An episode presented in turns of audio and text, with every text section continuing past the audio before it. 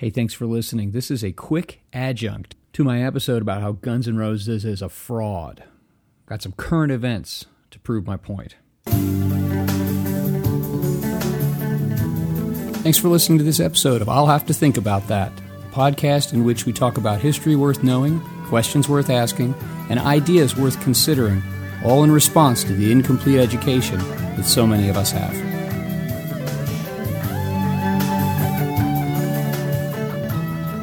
Thanks again for listening. This is going to be a quick um, reinforcement of what I believe was my takedown of Guns N' Roses in that longer episode.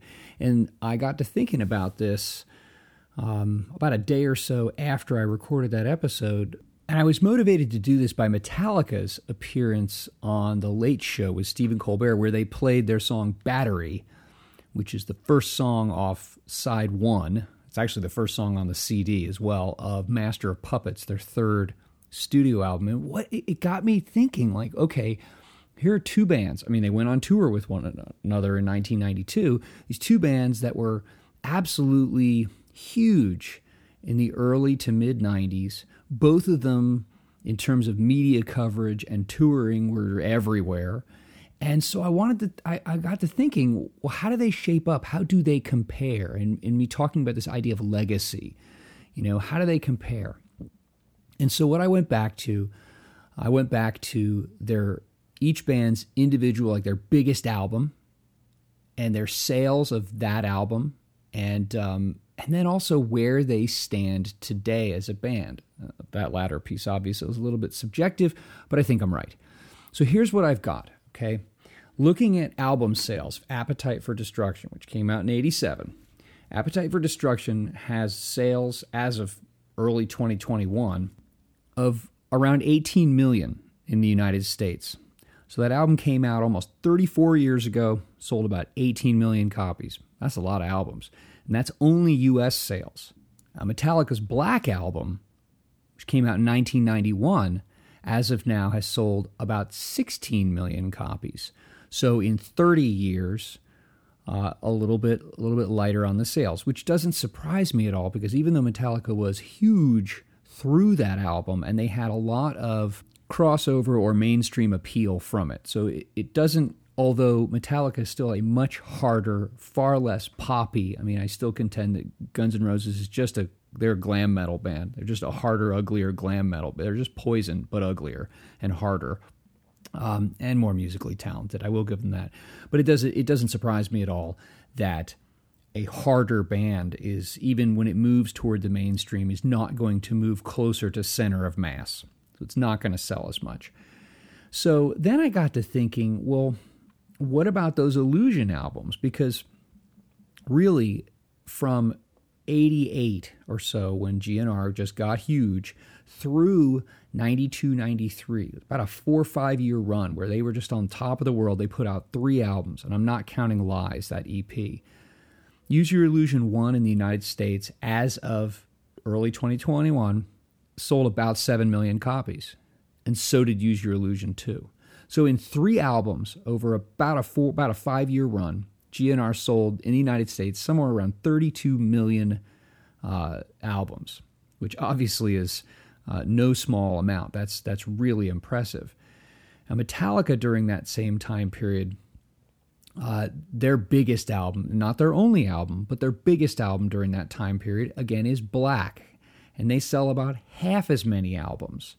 So one album, 16 million, three albums, about 32 million. Let's go ahead and fast forward to February of 2021, where out of the blue, Billboard charts, Billboard top album sales charts of their top 10, five of them are Metallica albums. Okay?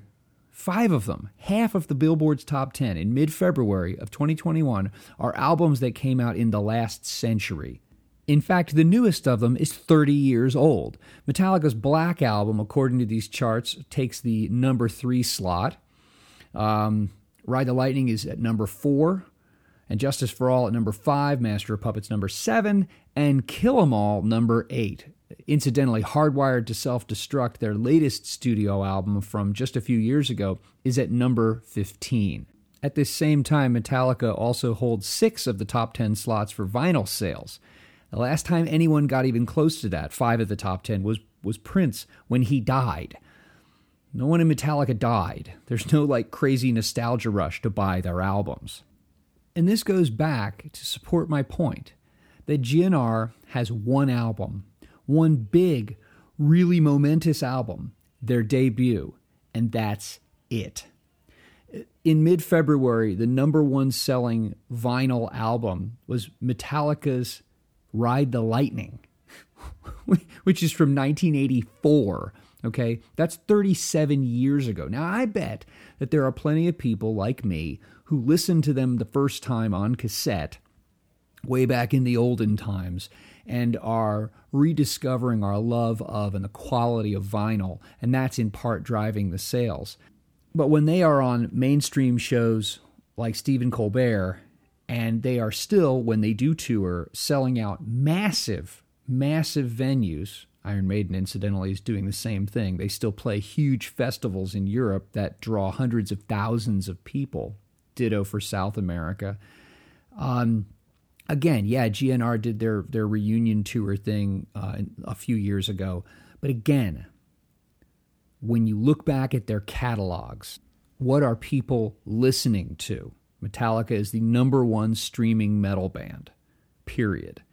Look at what people are still buying. You know, that's something that's amazing. Good music is eternal. You know, until the early 1990s, boy, here's a bit of trivia Boston, terrific band, terrific classic rock band. Boston's debut album, their self self titled debut album from 1976, I believe, was the number one selling debut album of all time until 1995 when Hootie and the Blowfish's cracked view, crack, cracked rear view, crap rear view is more like it, uh, when that album outsold Boston's. Boston's album still sells huge numbers. ACDC's Back in Black still has huge numbers. Think about it. Got a band whose five most relevant albums span from 1983, I believe was Kill 'Em All, through 1991. We're talking like an eight year some period. And those albums are still dominating the charts. They are still relevant on the charts for both streaming, for uh, digital purchases, and for physical vinyl purchases. So it's a it's not just an album. It's not just a song. It's a whole section of their catalog. It's half of their studio uh, albums, as a matter of fact. Metallica has 10, I believe. GNR has one. It has Appetite for Destruction, and the rest of it is momentum. There you go.